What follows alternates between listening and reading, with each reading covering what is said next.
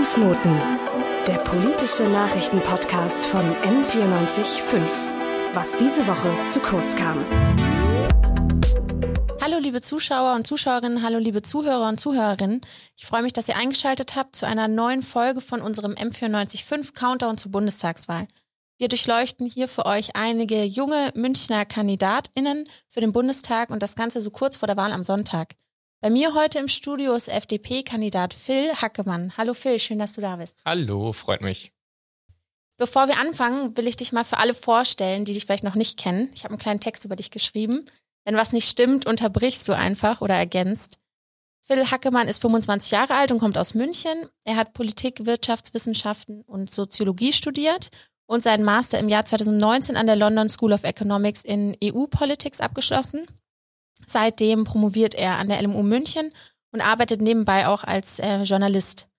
Bei der FDP ist er schon sehr lange, schon neun Jahre, engagiert er sich ehrenamtlich bei den Freien Demokraten und derzeit unter anderem als stellvertretender Bezirksvorsitzender der FDP Oberbayern, Mitglied im Landesvorstand und zusätzlich noch als Vorsitzender des Landesfachausschusses für Außen- und Europapolitik.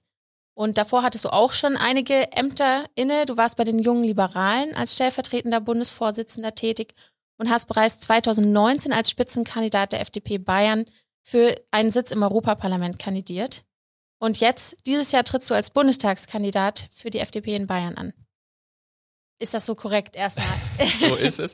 Außer dass ich inzwischen 26 bin. Aber, 26, ja. okay. Wann hattest du, hattest du gerade kürzlich Geburtstag? Nee, Mai. Im Mai, okay. Na dann, 26. Aber sonst alles richtig. Sehr gut. Ähm, wir wollen auch jetzt gleich mal über deinen politischen Werdegang sprechen. Du hast ja auch schon ziemlich viel gemacht äh, für 26 Jahre. Und wann hast du dich denn entschieden, der FDP beizutreten? Gab es da irgendeinen Schlüsselmoment für dich, wo du gesagt hast, das ist die richtige Partei für mich? Das ähm, müsste, wie du gesagt hast, jetzt auch schon äh, äh länger her sein. Ich, das war mit 17.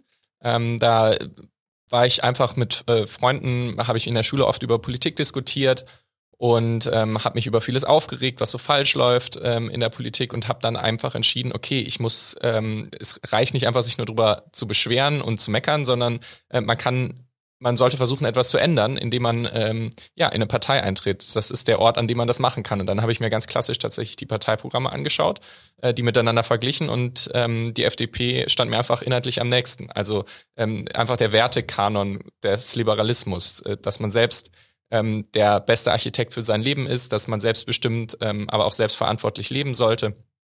Und das hat mich sehr überzeugt und dann äh, bin ich der FDP beigetreten. Das war ja auch eine sehr schwierige Zeit. Das war 2013, als wir dann auch aus dem Bundestag geflogen sind. Ähm, und ja, da habe ich mir gedacht, so darf es eigentlich nicht sein. Eine liberale Partei braucht es in Deutschland, auch eine starke liberale Partei und ähm, bin dann beigetreten und habe versucht, dass wir ähm, auch wieder stark werden. Ja, du warst ja auch bereits bei der Europawahl 2019 Spitzenkandidat der FDP und ich würde sagen, dein Herzensthema ist auch Europa beziehungsweise die Europäische Union. Und äh, da frage ich mich, warum hast du dich aber jetzt dafür entschieden, dann in die Bundespolitik zu gehen? Ähm, also, wie du sagst, absolut, mein äh, Herzensthema ist die Europäische Union. Ähm, deshalb habe ich auch 2019 fürs Europaparlament äh, kandidiert. Ähm, Natürlich muss man aber auch sagen, dass Europapolitik nicht nur in Brüssel gemacht wird, sondern ganz wesentlich auch in den Hauptstädten. Das unterschätzen viele, dass ja auch der Rat als gleichberechtigte äh, gesetzgebende Kammer neben dem Parlament ähm, immer sein Wörtchen mitzureden hat und dort die Minister und Ministerinnen der einzelnen nationalen Regierungen mitstimmen. Und deshalb darf man auch nicht unterschätzen, dass natürlich auch eine Bundestagswahl immer auch indirekt eine Europawahl ist. Das heißt, wir entscheiden jetzt am Sonntag auch darüber, wie es in Europa in den nächsten Jahren weitergehen wird. Ähm, das spielt leider im Wahlkampf relativ untergeordnet nur eine Rolle, aber natürlich wird auch eine mögliche Regierung dann eine Richtungsentscheidung äh, vorweisen, wie es dann in Europa weitergeht. Und Deutschland als größtes und stärkstes Mitgliedsland in der Europäischen Union hat da wesentlich was mitzureden. Du warst ja jetzt dann schon bei zwei Wahlkämpfen dabei. Während der Europawahl hast du auch noch gerade studiert, hast du mir vorhin erzählt, Prüfungen gemacht. Wie unterscheidet sich für dich so der Wahlkampf einer Europawahl und einer Bundestagswahl? Tja, also man muss tatsächlich sagen, dass äh, eine Europawahl vielleicht nicht ganz so viel Aufmerksamkeit generiert wie eine Bundestagswahl. Das ist wahrscheinlich schon so einer der, der zentralen Unterschiede. Es ist natürlich auch ein europaweiter Wahlkampf. Das heißt, ähm, das ist auch ganz interessant zu beobachten. Wir haben ja einige europäische ähm, ähm, Partnerorganisationen in verschiedenen Ländern. Also dazu zählen zum Beispiel, also wir regieren ja auch als Liberale in zum Beispiel in Estland, in den Niederlanden, auch in Frankreich. Emmanuel Macron ist ja auch mit uns äh, verbunden als Liberaler. Und ähm, dann ist es auch spannend zu beobachten, wie unterschiedliche Themen dann in verschiedenen Ländern auch eine Rolle spielen. Aber letztlich äh, geht es halt dann auch darum, einfach wie wir europaweit äh, vorankommen. Und da die Europäische Union einfach auch andere Kompetenzen hat als die Nationalstaaten, spielen dann andere Themen eine Rolle.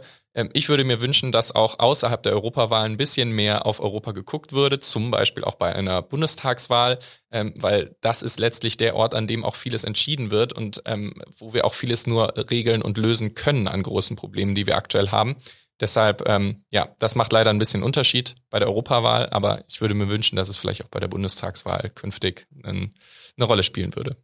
Und das hast du ja auch in deinem Wahlprogramm auf deiner Internetseite gemacht. Du hast ganz viel Fokus auf Europa gelegt und um deine persönlichen Wahlkampfthemen, aber auch um die deiner Partei äh, soll es jetzt auch gehen. Und äh, da haben wir drei Themen, die wir heute besprechen würden. Anfangen tun wir jetzt auch mit Europa. Und du zitierst auf deiner Homepage die Worte des bereits verstorbenen FDP-Politikers Hans-Dietrich Genscher. Du sagst gemeinsam für ein besseres Europa. Warum ist dir denn diese Nachricht so besonders persönlich wichtig? Das ist mir einfach wichtig, weil ich, äh, wie gesagt, glaube, dass wir die großen Probleme und Herausforderungen, die wir in unserem in unserer Zeit haben, und dazu zählt zum Beispiel die Klimakrise, dazu zählt ähm, die Einwanderungspolitik, dazu zählt jetzt aber auch die Corona-Krise, die wir hatten. Das sind alles Themen, die kann man nicht mehr einzelstaatlich lösen. Die werden wir nur noch gemeinsam als Europa lösen können. Ähm, und deshalb ist es so wichtig, dass wir gemeinsam zusammenstehen in Europa und da effektive Lösungen auch für finden. Und dafür muss Europa handlungsfähig werden. Und leider scheitert das sehr häufig, gerade diese Lösung für die großen Themen unserer Zeit, an den nationalen Regierungen, an den äh, Hauptstädten, die dann ihr Veto einlegen. Da ist auch Deutschland immer ganz vorne mit dabei gewesen, ähm, Sachen zu verhindern, äh, sei es eine Reform des Dublin-Systems, also des äh, Asylsystems in Europa, sei es äh, eine europäische Klimapolitik. Ähm, ja, oder sei es ein europäisches Gesundheitssystem, was uns daran gehindert hat, in der Corona-Krise effektiv gemeinsam zu handeln. Und dann wird häufig das Problem in Brüssel gesucht und gesagt, das ist irgendwie ein großer Bürokratieapparat, der nicht, der nicht handeln kann. Naja, er darf auch teilweise einfach nicht handeln.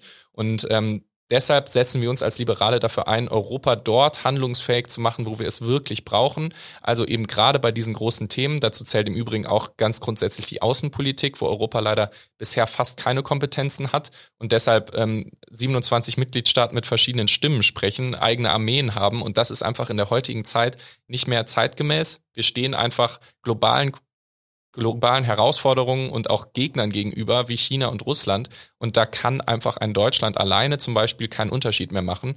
Da muss Europa gemeinsam handlungsfähig sein. Und das wollen wir erreichen, indem wir die EU effektiver, handlungsfähiger und auch noch demokratischer machen. Und dafür braucht es Reformen. Darüber sprechen wir auch gleich noch, eben über diese Reformen, die du ansprichst. Ähm, du hast ja auch bis vor kurzem noch in London studiert und warst also im Jahr 2019 auch während dem ganzen Brexit äh, vor Ort, hat dich das nochmal mehr äh, begeistert, sozusagen für Europa einzutreten? Hat sich da dein Blick nochmal verändert?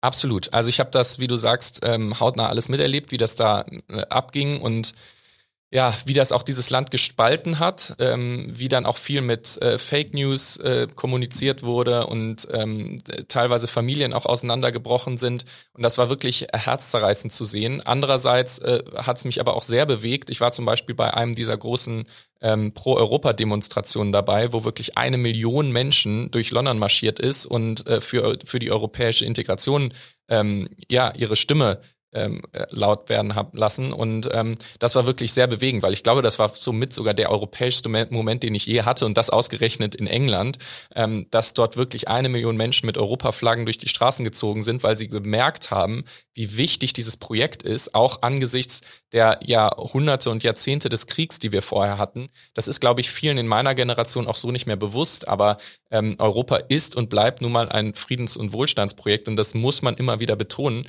Äh, und deshalb ist es so traurig, dass äh, Großbritannien ja auch als liberaler Partner, den wir eigentlich immer hatten, ähm, jetzt aus diesem Projekt ausgestiegen ist und ich hoffe, dass es irgendwann vielleicht auch wieder rückgängig gemacht wird. Wie würdest du denn Europa konkret anders gestalten, beziehungsweise die Europäische Union als Bundestagskandidat?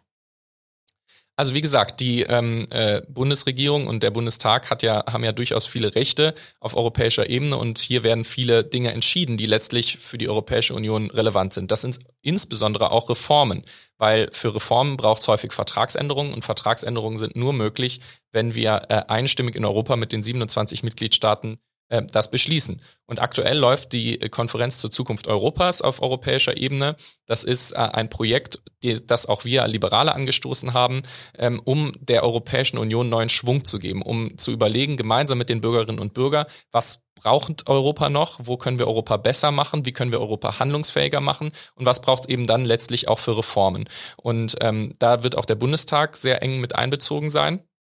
Und ähm, da wird es zum Beispiel darum gehen, dass wir, ich hatte eben die Außenpolitik angesprochen, dort das Einstimmigkeitsprinzip abschaffen, dass wir da ein, äh, ein Mehrheitsprinzip hinbekommen, damit wir dort handlungsfähiger sind und gemeinsam schneller mit einer Stimme sprechen können. Darum, da wird es darum gehen, wie können wir die Klimakrise in Europa lösen, weil auch das werden wir nur am Ende gemeinsam schaffen. Da wird es darum gehen, brauchen wir ein neues Einwanderungssystem, brauchen wir vielleicht nach Corona ähm, auch neue Kompetenzen für Gesundheit in Europa und wie müssen wir ins, die Institutionen so gestalten, dass sie handlungsfähiger und vielleicht auch noch demokratischer werden, weil ähm, wir wollen zum Beispiel auch, dass das Europäische Parlament, was schon sehr viele Rechte hat, das muss man immer dazu sagen, also das ist nicht mehr so wie früher, dass es nur redet und nicht mitbestimmen darf, aber zum Beispiel hat es noch kein Initiativrecht und das sind so Dinge, die wollen wir ändern und die wollen wir auf europäischer Ebene einbringen und dafür wäre zum Beispiel diese Zukunftskonferenz, die jetzt angelaufen ist dieses Jahr, äh, der richtige Ort. Du hast das Initiativrecht jetzt schon angesprochen, darauf wollte ich als nächstes hinaus. Äh, kannst du vielleicht einmal erklären, was der Sinn hinter diesem Initiativrecht wäre und warum du das äh, so stark forderst? Genau, also es ist so, dass das Europäische Parlament zwar gleichberechtigter Gesetzgeber ist, das heißt, ähm, es muss bei jedem Gesetzentwurf, was die EU äh, letztlich beschließen möchte, muss es zustimmen. Aber es kann eben keinen Gesetzentwurf selber auf den Weg bringen. Das heißt, wenn ich als Partei oder wir als FDP einstehen und ähm, im Wahlkampf damit auftreten, dass wir bestimmte Forderungen auf europäischer Ebene haben, dann würde ich auch wollen, dass die Partei das letztlich im Parlament als Gesetzentwurf einbringen kann. Und das ist formell noch nicht möglich. Wir sind immer darauf angewiesen, dass die Kommission, also quasi die europäische Regierung, diesen Gesetzesentwurf dann für uns einbringt. Man muss auch dazu sagen, das passiert in der Regel. Also es ist ähm, im politischen Alltag nicht das Problem, dass das Parlament am Ende nicht einen Gesetzesentwurf dann auch irgendwie bekommt, den es will. Aber man möchte einfach nicht abhängig sein von der Exekutive, wenn man als Partei eine Forderung hat oder als Fraktion dann im Europäischen Parlament. Da sind wir dann verbunden mit vielen anderen liberalen Parteien in Europa. Und das ist deshalb eine zentrale, zentrale Forderung, dass das Europäische Parlament ein Initiativrecht bekommt. Ähm, da geht es aber auch noch um mehr Sachen. Wir wollen auch, dass das Europäische Parlament beispielsweise mehr mitreden darf, was ähm, die Besetzung der Kommission anbelangt. Auch da muss das Parlament immer zustimmen. Das heißt, es ist in keinster Weise machtlos und hat diese Macht auch immer, immer mal wieder genutzt, um bestimmte Kommissare zu verhindern. Aber wir wollen, dass nicht die nationalen Mitgliedstaaten letztlich darüber entscheiden, wer uns regiert auf europäischer Ebene, weil im Moment entsendet jede nationale Regierung einen Kommissar. Das heißt, wir haben 27 Kommissare und ähm, das finden wir falsch. Wir finden, das Parlament sollte das entscheiden, wie in einer parlamentarischen Demokratie üblich, wie das in Deutschland auch der Fall ist. Ähm, und dann kann es auch eine Koalitionsregierung mal geben, zum Beispiel aus Grünen und Sozialdemokraten oder aus Christdemokraten und Liberalen. Und dann, glaube ich, demokratisieren wir ähm, diesen, diesen europäischen Demokratieprozess auch sehr viel stärker und haben dann auch vielleicht eine ähm, bessere Öffentlichkeit dort. Ähm, du hast auch vorhin schon angesprochen, du und die FDP, ihr werft ja eigentlich der EU und auch Deutschland vor, der deutschen bis jetzt Regierung der GroKo, sich zu lange mit kleinen Dingen und Bürokratie auseinandergesetzt zu haben. Also Christian Lindner hat gestern nochmal auf dem Sonderparteitag wiederholt, ähm, ich zitiere ihn, das hier ist die Kampfansage der liberalen Parteien an den grassierenden Bürokratismus. Wir wollen einen Staat, der es einfacher macht. Welche Themen haben denn deiner Meinung nach Priorität? Mit was haben wir uns viel zu lange rumgeschlagen, was überhaupt nicht sinnvoll gewesen wäre? Ja, also das kann man jetzt auf vielen Ebenen äh, letztlich äh, sagen, dass viele Ebenen viel zu viel Bürokratie und Regulierungswut im kleinsten Detail versucht haben äh, vorzubringen in den letzten Jahren, aber bei den großen Herausforderungen gescheitert sind. Da muss, das muss man auch der Europäischen Union vorwerfen. So sehr ich ein Fan Europas bin und auch mehr Integration möchte, muss man sagen, wir brauchen die EU bei den großen Themen unserer Zeit, ich habe sie schon angesprochen, aber bei den kleinen Themen des Alltags muss man nicht alles letztlich bis ins kleinste Detail durchregulieren. Das gilt im Übrigen auch gerade für den Klimawandel. Ähm, dort steht die FDP ja auch für ein großes System, was quasi den Klimawandel, nämlich über das Zertifikatesystem, ähm, begrenzt, indem es den CO2-Ausstoß begrenzt, aber wo der am Ende eingespart wird, das kann uns ja im Prinzip egal sein, solange die Gesamtmenge äh, sinkt. Und da haben viele andere Parteien ähm, die letzten Jahre immer nur versucht, im kleinen Detail irgendwo da noch eine Stellschraube zu stehen, drehen und da noch eine Regulierung und da noch ein Verbot. Und damit haben wir die äh, Klimakrise auch bisher nicht lösen können und damit werden wir sie auch letztlich nicht lösen. Das heißt, wir versuchen, ähm, Bürokratie da abzubauen, wo sie unnötig ist, wo sie die Menschen einschränkt. Ähm, das gilt auch auf dem Wohnungsmarkt, wo ähm, teilweise Investitions äh, Investitionen von Privaten da wären, um auch bezahlbaren Wohnraum zu bauen, aber der Staat ihnen dann Knüppel zwischen die Beine wirft, ähm, weil das Planungsverfahren länger dauert als letztlich der Bau des Gebäudes. Das kann ja nicht sein. Das kann, also es gibt sinnvolle Regulierung, es gibt auch sinnvolle Regeln und Verbote. Das ist völlig klar. Der Staat muss Rahmen schaffen, aber man muss versuchen, diese Rahmen ähm, so zu schaffen, dass sich die Bürgerinnen und Bürger, dass sich die Unternehmen dort drin auch noch frei bewegen können und irgendwie Handlungsspielraum haben und nicht quasi Wachstum, ähm, freie, freie äh, Entfaltung der Persönlichkeit dann eingeschränkt wird und ausgebremst wird. Und deshalb wollen wir Bürokratie im Alltag abschaffen, wo sie nicht nötig ist. Das geht übrigens auch mit Digitalisierung einher. Also wenn ich daran denke, dass ich vier Stunden beim Bürgeramt stehen muss, um mir einen Personalausweis äh, äh, zu beantragen und abzuholen, das ist doch Quatsch. Also warum kann ich das nicht online machen? Das ist alles gemeint, wenn wir meinen Bürokratie abbauen, dort, wo sie nicht nötig ist. Beim Thema Klimaschutz würde ich jetzt gerne als nächstes bleiben. Ähm, denn die FDP möchte ja eigentlich ganz anders den Klimaschutz handhaben als zum Beispiel andere Parteien wie die Grünen. Wie möchtest du denn zum Beispiel in 30 Jahren nach Berlin fahren? Ich würde mir wünschen, in 30 Jahren im Hyperloop nach Berlin zu fahren, das ehrlicherweise. ob es das, ob's das in 30 Jahren schon geben wird, weiß ich nicht. Ähm, aber äh, vielleicht auch mit einem äh, Elektroflugzeug. Ich war jetzt kürzlich bei Lilium, äh, die ja in Oberpfaffenhofen hier die neue Generation der Flugtaxis beziehungsweise Elektroflugzeuge entwerfen ähm, äh, oder auch mit der Bahn, wie ich jetzt dieses Wochenende zum Beispiel nach Berlin gefahren bin. Ähm, da gibt's verschiedene Möglichkeiten und das zeigt schon, es gibt ja nicht nur eine. Es gibt ganz, ganz verschiedene Technologien, die gerade auch in der Entwicklung sind, ähm, die klimaneutrale Mobilität ermöglichen. Und das ist zum Beispiel auch so ein Punkt, wo man wieder sieht, dass wir als FDP einfach für Technologieoffenheit stehen. Uns geht es letztlich darum, wir haben eine Klimakrise, die ähm, uns als Menschheit und unseren Planeten gefährdet und deshalb müssen wir diese Klimakrise so schnell wie möglich lösen. Und das schaffen wir, indem wir CO2 reduzieren. Das heißt aber auch, dass wenn wir verschiedene Technologien haben, um dieses Ziel zu erreichen, alle mal ausprobieren sollten, weil wer weiß, wie du fragst, wie wir in 30 Jahren ähm, uns fortbewegen. Das können wir heute einfach noch nicht hundertprozentig sagen. Und deshalb ist unser Ziel, CO2 zu minimieren. Das haben wir mit ähm, unserem Zertifikatehandel, werden wir das effektiv schaffen. Und zwar übrigens auch strenger und schneller als die Grünen beispielsweise. Aber wir legen uns eben nicht auf bestimmte Technologien fest. Wenn sich da beispielsweise die Elektro Technologie, Elektroantrieb beispielsweise beim Auto durchsetzt, fein, cool. Wenn sich aber Wasserstoff durchsetzen sollte oder E-Fuels, was ich nicht behaupte, aber es könnte ja sein, ähm, dann ist das auch in Ordnung, solange wir keine Emissionen mehr ausstoßen. Und ich glaube, da ist so ein bisschen der Punkt, ähm, wo ich auch das Problem habe und auch, glaube ich, viele andere junge Wähler und Wählerinnen, nämlich das klingt immer erstmal ganz schön und gut und natürlich ist es toll, mit Klimaschutz auch noch Geld zu verdienen und äh, die ganze Wirtschaft voranzutreiben. Aber es klingt für mich irgendwie nicht schnell genug. Ähm, ich habe das Gefühl, eben dieses abzuwarten, dass der Markt das regelt und eben das E-Auto für alle zugänglich und da ist, dauert mir ein bisschen zu lange. Ähm, meine Frage, denkst du, wir haben da wirklich so viel Zeit? Ähm, und brauchen wir da nicht eher schnellere Mechanismen, wie zum Beispiel einen vorgezogenen Kohleausstieg? Äh, nein, ich glaube nicht, dass wir noch Zeit zu handeln haben und äh, ich glaube aber auch nicht, dass wir äh, irgendwie abwarten würden.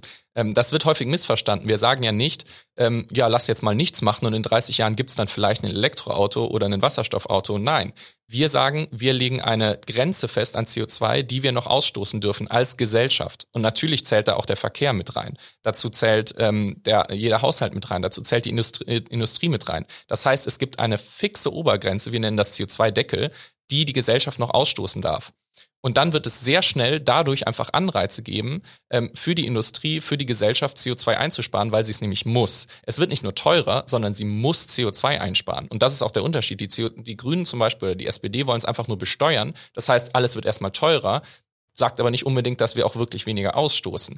Bei uns ist das festgelegt und deshalb haben wir auch ähm, zum Beispiel Quarks hat ja auch festgestellt, dass die FDP tatsächlich das strengste Klimaprogramm hat und teilweise erlebe ich dann auf Podien, dass dann die Grünen uns vorwerfen, dass wir zu schnell irgendwie äh, CO2 einsparen wollen, weil das würde dann irgendwie nicht mehr bezahlbar sein. Das finde ich dann immer ganz spannend, wenn die Grünen uns vorwerfen, wir wollen schneller äh, CO2-neutral werden als sie.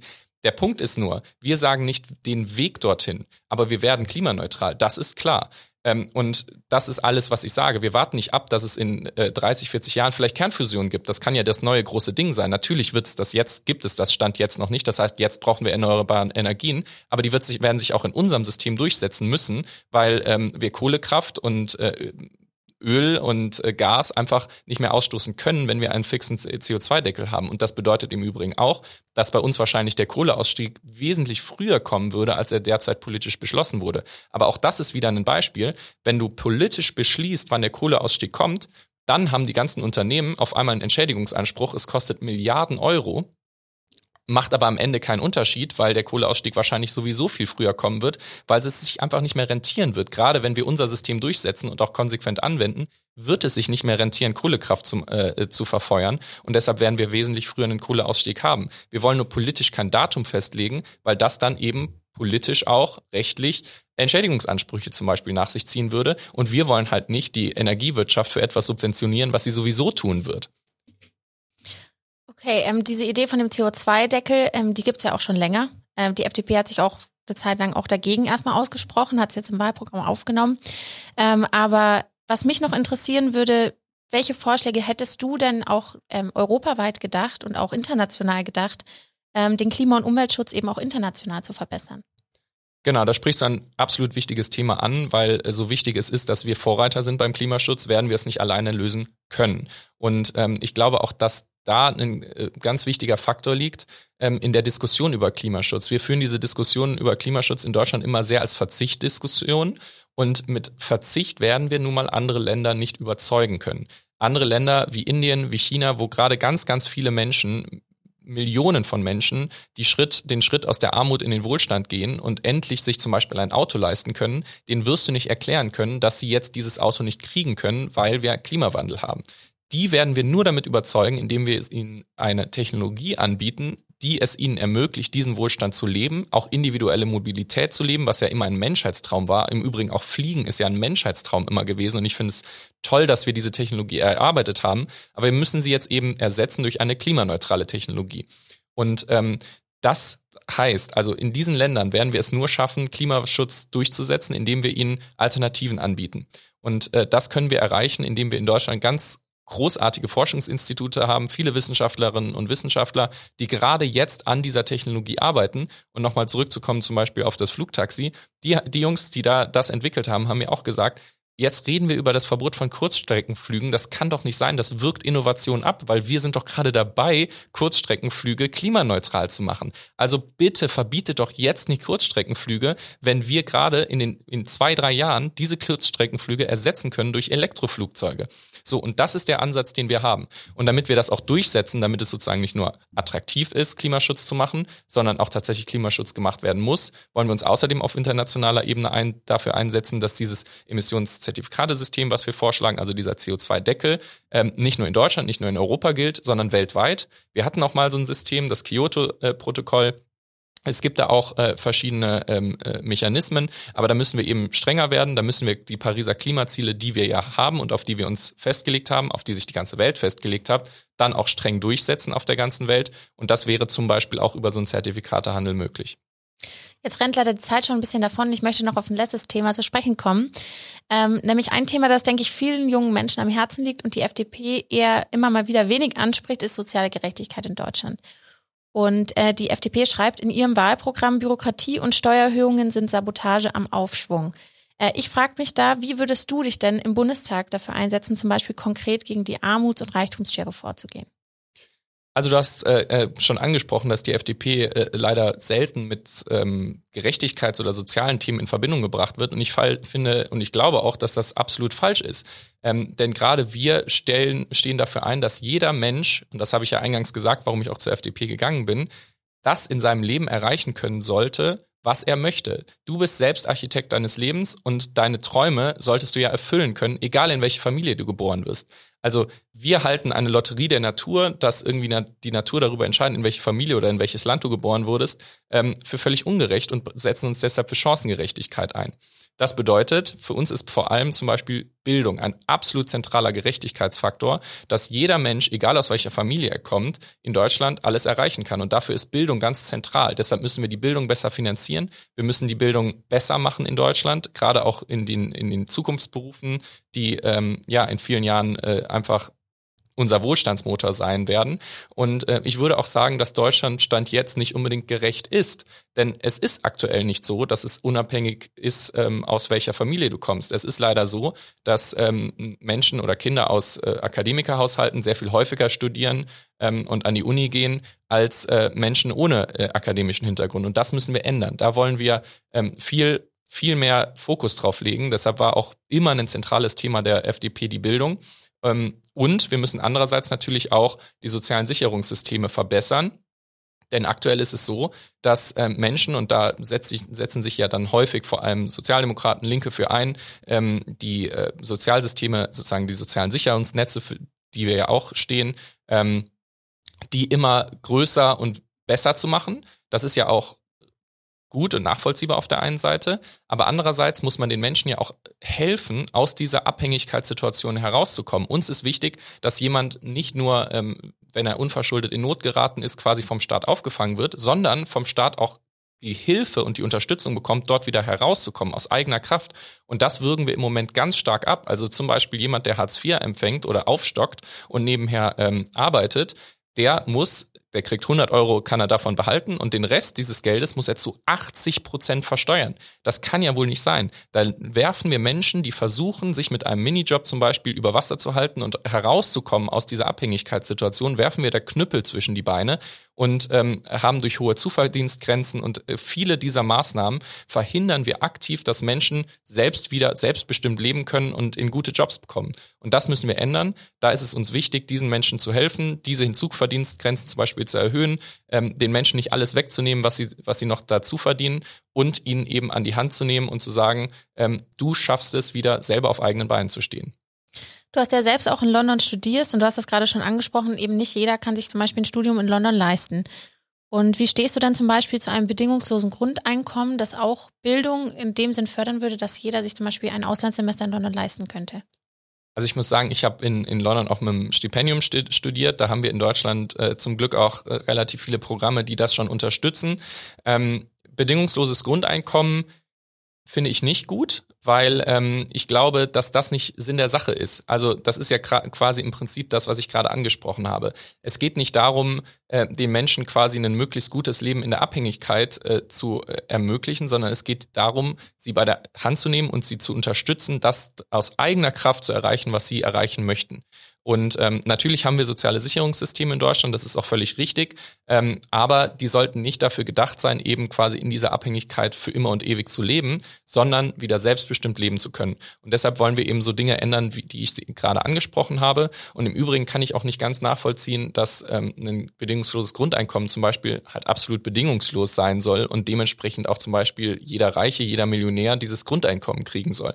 Das macht für mich einfach keinen Sinn dort helfen, wo es notwendig ist, wo Menschen, Menschen bedürftig sind, ist absolut nachvollziehbar. Aber jedem jetzt ein äh, Grundeinkommen, was ja auch impliziert, dass es quasi ein richtiges Einkommen ist, mit dem man äh, nicht mehr arbeiten muss, auszuzahlen, das glaube ich ist nicht Sinn des Sozialstaats.